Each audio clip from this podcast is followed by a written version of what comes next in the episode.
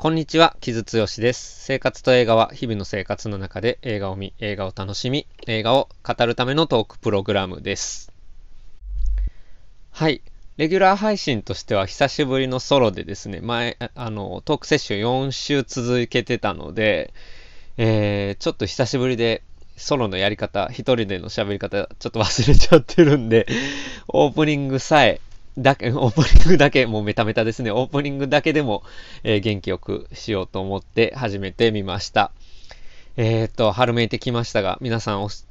いかがお過ごしでしょうか？僕はもう本当春大好きなので、まあ嬉しいんですけれども、まあちょっと急に寒くなったりするのでね、油断せずに過ごしていきたいなと思っているんですが、まあなんかちょっとアカデミー賞とかも終わって、なんとなくこう、一段落ついたような感じの空気があるかとは思うんですけど、まあ、とはいえね、そのまあアカデミー賞絡みだったりも含めて、まあ、いろいろ上映中の映画があるので、引き続き、えー、いろいろ映画について喋っていきたいなとは思ってるんですけれども、えっと、今週は、えっと、3月17日から全国公開になった、えー、ザ・サン息子という映画を紹介しようかなと思っております。えー、これ監督がフロリアン・ゼレールという、まあ、フランスの方なんですけど、あの、ファーザーですね。えー、アンソニー・ホップキンスに主演男優賞、アカデミー賞主演男優賞をもたらした、えー、作品なんですけれども、を撮った監督なんですけれども、そのファーザーが、えー、家族三部作の一作目で、えー、この息子というのがザ・サン、息子が、え、2作目にあたる長編映画、えー、フロリアン・ゼレールとしても長編映画第2作ですね。なんですが、この人、まあ、すごく有名な、フランスで有名な作家、戯曲家です。で、まあ、舞台ですごくやっぱり評価されてきた人なんですね。で、ファーザーも戯曲が元になってますし、今回のザ・サンも戯曲が元になっているので、えっと、ファーザー見た方は多分ご存知かと思うんですけど、非常に舞台的なね、演出の映画で、まあもちろん映画的なところも随所に、えー、入っているんですけれども、まあ、舞台を長く経験してきた人ならではの演出が、まあ、そこここにあるというところが、まあ、見ものだったかなという作品でしたよね。で、まあ、そのファーザーが非常に高く評価されて、えー、満を持しての、まあ、第2作ということなんですが、ただ、ちょっと今日、えっと、これ聞いてる方注意していただきたいんですけど、結構ザ・サンもヘビーな題材なんですよ。あの、ファーザーは、えっと、父親の、えー、認知症の話でしたけれども、えオルビア・コールマン演じる娘が、え父親が認知症になった時にまどうするのかっていう話と、あとあくまでそのアンソニー・ホピキンスが演じる、まあ、老いた父親が、え認知症を持った人の視点から書かれた脚本、物語で進むという、まあそ、そこが非常に、まあ、斬新で評価された点だったんですけど、えっと、今回はそのファーザーほどの仕掛けがあるわけではなく、え、っとね、息子のうつの問題なんですね。で、まあ自殺未遂だったり自殺、えー、願望についてだったりっていうことが言及される映画で、しかもその描き方がかなりヘビーなので、映画自体もまあ賛否両論があるというか、うんまあ、結構否定的な意見というかね、もう目にしたりしていますし、僕もちょっとこれはあのヘビーな描写だなと思うことがあったんですけれども、なので、まあ、ちょっと、まあ、トリガーになるとまではちょっと僕は判断はできないんですけど、まあ、そういった話に今日も及ぶことはあるかもしれないですし、あと、え映画自体も、まあ、そういったうつの問題であるとか、あるいは、まあ、えー、騎士願望についての、えー、モチーフが出てきたりするので、まあ、ちょっと、えー、注意していただきたいなというところです。はい。まあ、そうですね。とはいえ、まあ、非常にこの、まあ、家族ってていうテーマと、うん、あとまあ家族内の非常に閉じた関係性の話っていうのは、まあ、ある意味、まあ、もちろんね、そのパンデミック前から書かれてたものであるんですけど、ある意味そのパンデミックとすごくリンクするものになってるところはありますよね。なんか本当に社会の問題とかまあ、社会の問題が家族っていう単位に押し込まれてるっていうのって本当にまあずっと続く現代の、問題だと思うんですけど、まあ、そこが、えー、非常に重要な主題になっている作品ですね。で、これ、えっ、ー、と、息子のうつの話なんですけども、視点としては、えー、主人公のピーターという父親が、えー、視点になってまして、そのピーターを演じているのがヒュー・ジャックマンです。そして、まあ、ヒュー・ジャックマンの別れた妻をローラ・ダンがやっていて、そして新しい妻、えー、幼い子供がいるんですけれども、バネッサ・カービー。そしてその息子の高校生かな、えー、男の子が、えー、全幕グラスえー、という俳優が、演じてますね。で、まあ、うんまあ、どういう話かというと、本当にまあ、息子のうつと直面する父親の話でですね、えっと、その息子のニコラスと、えー、父親のピーターは、えっと、その離婚以降、えー、離れて暮らしてたんですけれども、まあ、そのニコラスの調子が非常に悪いということで、えっ、と、元妻のケイトから相談を受けて、で、えー、息子ニコラスがちょっと父親と一緒に過ごしたいということで、えー、一緒に住むようになるんですけれども、まあそこで、いろいろちょっと問題が起こり始めてっていう、まあところの話で、まあヒュージャックマン演じるピーターが息子に、えー、改めて向き合うという話ですね。で、まあ、これ、まあよく言われているのは、ポスターとか、まあ映画のイメージだとちょっとこう爽やかな家族ドラマみたいな印象を受けるけれども、えー、実はめちゃくちゃヘビーな話だ、話であるというのが、まあ、えー、この映画のポイントになっているかなと思いましてですね。で、まあそのファーザーもそうなんですけど、家族のケアをどのように誰がやるかっていうのって、本当にまあこれ非常に現代的な問題でもありますよね。そのケア労働の話で言うと本当に長らく女性に押し付けられてきた役目をどのようにもっと社会に開けていく、開いていくかっていうのも、えー、課題になってますし、そうしたジェンダーの問題だけじゃなくて、まあその家族っていう単位じゃなくて、えー、もう少し公的なケアっていうのをどういうふうに確立していくか、どういうふうに人材を、えー、確立していくかえー、システムを確立していくかっていうのは本当に、まあ、全世界的な問題になっている中で、ファーザーはだから高齢化社会の中でですね、まあ、父親、えー、母親世代の認知症であったり、まあ、ケアの問題っていうのをどうしていくかっていう話で、まあ、それをね、まあ、認知症当事者の目線から描いたっていうところが非常に斬新だったわけなんですけど、そういう意味では今回のザ・サンはケアする側がえー、の視点になっているので、本当にケア、えー、家族をケアするものの苦悩っていう非常にまあ、えー、普遍的であり、現代的なテーマになってますし、あとまあメンタルヘルスの問題ですよね。その、それこそね、パンデミックで子供だったり若者のメンタルヘルスの問題が、えー、非常に取り沙汰されましたけど、なんかそういったこともちょっと考えざるを得ないみたいなところもあって、なんか本当に今とリンクする、うん、作品だなというところですね。うん、で、僕もやっぱりね、その家族を今どういうふうに描くかっていうことに、まあ非常に関心があるんですよ。というのはまあさっきから言ってるように、その、まあ世の中の問題っていうのを家族に押し込めることっていうのが僕は結構こういろんな問題を引き起こしてるなっていう思うことが多いんですけど、まあ、それこそケアの問題だったり、メンタルヘルスの問題だったりするんですけど、えっ、ー、と、例えばここで、まあ、ニコラスのね、息子の、その、まあ、メンタルが、えー、ちょっと、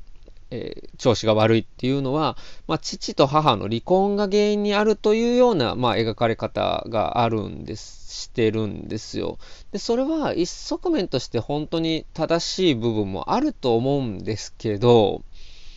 うん、とはいえね、僕ね、やっぱもっとね、なんかその、流動的な家族の姿が描かれてもいいんじゃないかなって、映画とかでね、映画、うん、映画や小説なんかで描かれてもいいんじゃないかなと思うことが結構常々あってですね、まあなんか、離婚したり再婚したりするのが、まあ親の勝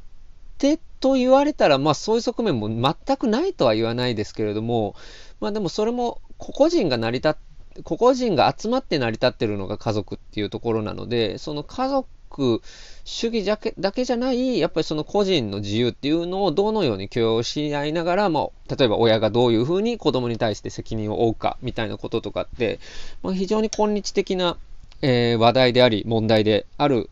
中で、ちょっとやっぱり離婚、親が離婚した子供が不幸であるっていう風に、うん、この映画が言ってるように見えなくはないなと思って、ちょっとそこら辺は僕は結構辛く感じたんですよ。本当に両親が離婚して、それぞれ新たな人生を、えー、歩んでいることを受け入れてられる子供もいると思うし、あるいはその子供が、を支える家族だけじゃなくてね、社会とかコミュニティがあったら、何か違う結果になったのかもしれないと思うところがあるので、ちょっとやっぱりあまりにもこう家族に閉じた話なので、辛いなぁと、まあ思いながら見ていたんですけれども、まあそういう、そここそが、まあある意味、やっぱパ,、えー、パンデミックの時代とちょっと重なったのかなっていう感じもしますし、まあパンデミックを除いても、うんまあ、やっぱり家族で閉じた関係になりがちっていうのは本当にまあ全世界的な問題ではあるので、まあ、そういったことを結構僕は、えー、どうしてもぐるぐると考えてしまったというところですね。で、まさしくそしてそういったメンタルヘルスの問題だったりとか、あるいはケアの問題に対して、えー、母親というよりも父親がどういうふうに向き合うかっていうのも、えー、非常に、えー、今日的なテーマだなというふうに思いました。で、これ、えっ、ー、と、ザ・サンにもアンソニー・ホップキンスが出てるんですよね。ファーザーで主役だったアンソニー・ホップキンスが、えー、ヒュー・ジャックマンの父親役で出てくるんですけど、で、まあ、その父親が、まあ、本当に、まあ、今の言葉で言うトキシックな父親というか、本当にまあ、えー、社会的にはめちゃくちゃ成功してるんだけれども、非常に強権的で、それこそケアの役目を一切追ってこなかった父親、傲慢な父親として出てくるんですけれども、えー、ヒュー・ジャックマンだから、その間の世代っていう感じの象徴で出てくるんですね。えっ、ー、と、彼は非常に成功した、えー、弁護士で、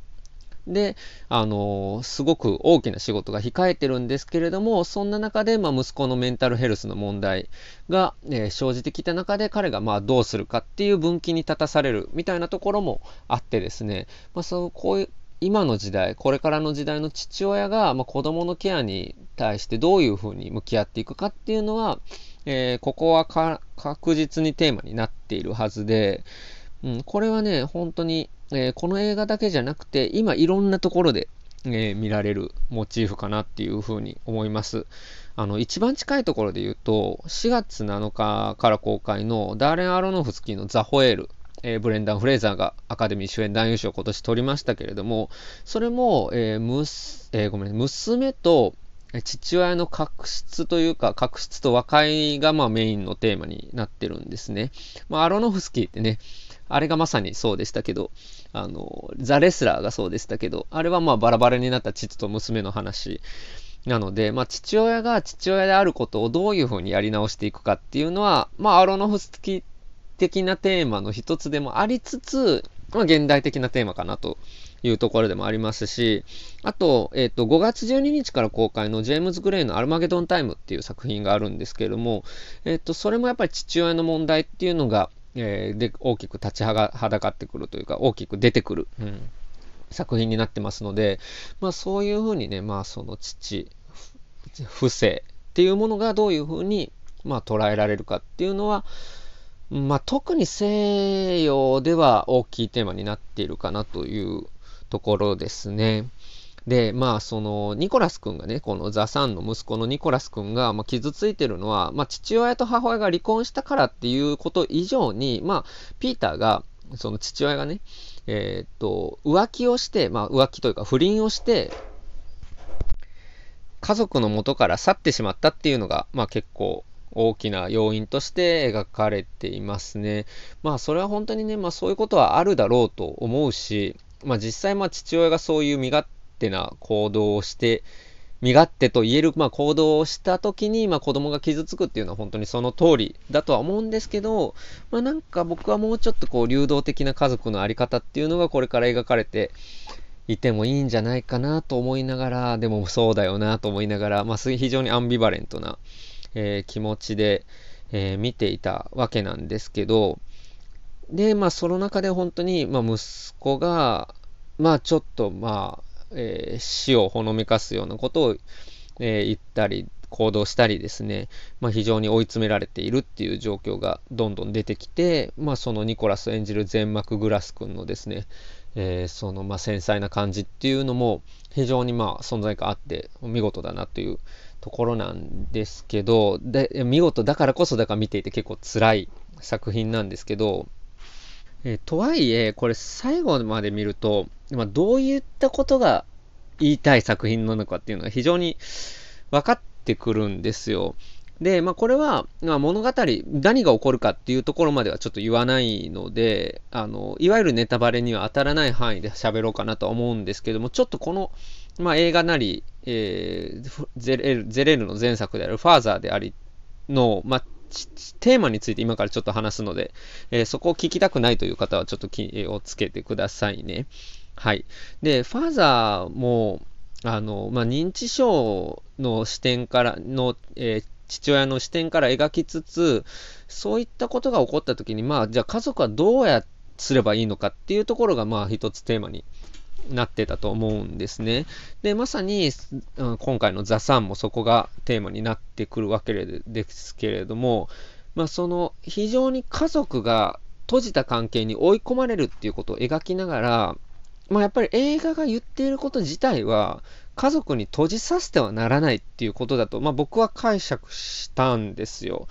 で、そこは非常に僕は賛同するところで、えっ、と、物語としては非常にヘビーな作品なんですけれども、ここを言ってるのは本当に重要だなっていうところは、うん、すごく感じましたね。だからその家族で閉じがちな問題をどういうふうに社会で開いていくかっていうことが、えー、とても大切でですね、それこそそういったこそことこそが、えー、人間の生死に関わってくるんだという、まあ、ことを、えー、テーマとしている作品だなというふうに非常に感じましたね。なんか本当に、例えばまあパンデミック以降で、まあ、DV の問題だったりとか、まあ、メンタルヘルスの問題っていうのがいろいろ言われる中で、そういった問題をどういうふうに社会で出していくかっていうのって本当に緊急の問題だったりするのでね、なんかそういったことを考えさせる作品が、まあ、今出てくるっていうのは、いろんな意味でタイムリーだなというところでしたね。で、本当にこれヘビーな話で、ね、結構見る人を選ぶ作品ではあるとは思うんですけども、力ある作品ですし、まあ非常に賛否もありますし、その非の意見も僕はちょっとわかるところわかるっていう、うん、ところも結構実はあったりはするんですけれども、まあ、とはいえ、そういった議論も含めていろいろ考えさせてくれる作品だなということは、えー、ありますので、まあ、一つ、うんえ、もし気になる方はご覧になってみてはいかがかなというところですね。うんで、まあ、非常にヘビな映画なんですけど、まあ、ヒュージャックマンもやっぱりちょっと疲れた演技をちゃんとしてるんですけど、この映画でも。えー、してるんですけれども、とはいえ、ヒュージャックマンの、まあ、踊りが見れるところがあって まあ、そこだけもね、ちょっとこう あの、和むシーンもあったりはするので、えー、ヒュージャックマンのダンスは見れる部分もあります。はい。といったところでしょうか。まあ、ヒュージャックマンもね、本当に、まあ、非常にグレイテストショーマンとか達者なイメージですけれども、本当にまあ、こういうちょっとこう、ヘビーな作品で、えー、しっかりした演技も見せてくれるなっていうところですし、まあ、ローラ・ダウンもね、あのー、中年になってますます活躍の場が増えてるところもいいなと思いますので、まあ、そういった俳優陣を見るっていうところでも、まあ、一つ見どころにはなっているかなというところですね。で、また、おそらくフロリアン・ゼレルは次も家族もので何かやりたいんじゃないかなっていうところなので、まあ、彼がどう、これからどういうふうに活躍していくかっていうのも注目していただければなというふうに思います。はい。で、まあそういう意味で家族っていうテーマと、まあ、父親のケアうん。っていうか、まあ、父親がこれからの時代どうあるべきかっていうテーマは、まあ、今後もおそらく続いていくと思うので、ちょっとそういった切り口でも注目してみてください。うん。あと、まあ、あえて付け加えるとすれば、えっと、室内の演出っていうのがファーザーは非常に重要やだったわけなんですけど、え扉を使ったりとかね。で、今回もそれは引き継がれていて、まあ、室内劇っていうところが、全て室内ではないんですけど、まあ、メインになっているので、まあなんかそのパンデミック以降の室内劇っていうところでも、えー、見ていただければいいかなというふうに思います。はい。それぐらいでしょうか。えっ、ー、と、今週は、えー、フローリアン・ゼレールのザ・サン息子という作品でした。はい。では、えっと、今週の仕事をちょっと紹介させていただきたいんですけど、えっと、20日発売なのか、なので今日かな、えー、ミュージックマガジンの4月売りがですね、えっと、デビッド・ボーイ表紙で、今デビッド・ボーイのあの、えー、ドキュメンタリーというか、えー音楽映画があるので、まあ、それに合わせた、えー、ドキュメ音楽ドキュメンタリー映画特集なんですよ、ミュージックマガジンが。で、それに僕もちょっとだけ参加していて、えっ、と、100作かな？僕ちょっとまだ手元になくて、えっ、と、見れてないんですけれども、えっ、と、僕はオアシスのネブワーズの映画と、あと、ウィルコのえー、ウィルコフィルムという映画があるんですけど、ドキュメンタリー映画ですね。えっと、あれはだから、ヤンキーホテルフォックストロットを出した時のウィルコの映画なんですけど、まあ、それに、その2作について書いてますので、よかったら見てみてください。あの、そうですね。それ、うん、僕も他の作品何が、えー、どなたがどういうふうに何を書いてるのかっていうのまだ知らないので、それを読むのを楽しみなんですけど、まあなんか生活と映画でも音楽ドキュメンタリーっていう切り口ではまだやってないなっていうふうに思うので、まあ何か機会あったらそういう話もできればいいかなっていうふうにちょっとぼんやり思ってます。で、あとは、えっと、アカデミー賞のレポートを書きまして、この前のあの、ぐだぐだソロのライブで喋ったやつよりはもうちょっとタイトにまとめたものが、えー、もうすぐ出ますので、それも出たらまたお知らせしようかなと思います。はい。今週はそんなところでしょうか。あの、トークセッションを4週連続でやったことで、あの、大阪くんがちょっと力尽きたので しばらくは、えー、ソロが続くかなと思いますけれども、えー、どうぞ、えー、お付き合いください。あ、そうだ、なんか配信のこととかちょっと最近あんまりできてないんですけど、あれですよね、なんかもう次、あの、まあ、ラストオブアスがとりあえずシーズン1終わって、まあ、大人気のうちに終わりましてですね、ペドロ・パスカル絶好調っていうところではあるんですけど、あの、サクセッションのファイナルシーズン始まるし、で、その後バリーも HBO でやるので、まあ、あの、あれであるのかな？あの、Unext で配信があるかと思いますが、バリーの、だからあれはシーズン4か、があったりとか、あとは春になると、えー、と、ここでもやった、えー、マーベラス・ミセス・メイズルのファイナルシーズンがあったりとか、なんか結構次々にファイナルシーズンダダダと続く感じでですね、なんかまあピーク TV も盛り上がっておりますけれども、うん、まあなんかそういったドラマの話もまたできたらいいかなと思います。ああと、あれも、テッドラスも始まりましたしね。で、あと僕はそれこそ、えー、スタートレックオタクのトレッキーの彼氏と、えー、ピカードを見たりもしていますけれども そういう感じでね、えっ、ー、とド、ラマも映画もたくさんありますけれども、まあ、引き続きみんなで楽しんでいけたらいいかなと思っております。えっ、と、4月から6月の注目公開映画作についても、まあ、これから撮っていこうかなと思いますので、そちらも引き続きよろしくお願いいたします。はい、今週はそんなところでしょうか。えー、寒暖差あると思いますが、皆さん体調を崩されないように、えー、映画楽しんでいけたらなと思います。えー、お送りしたのは木津剛でした。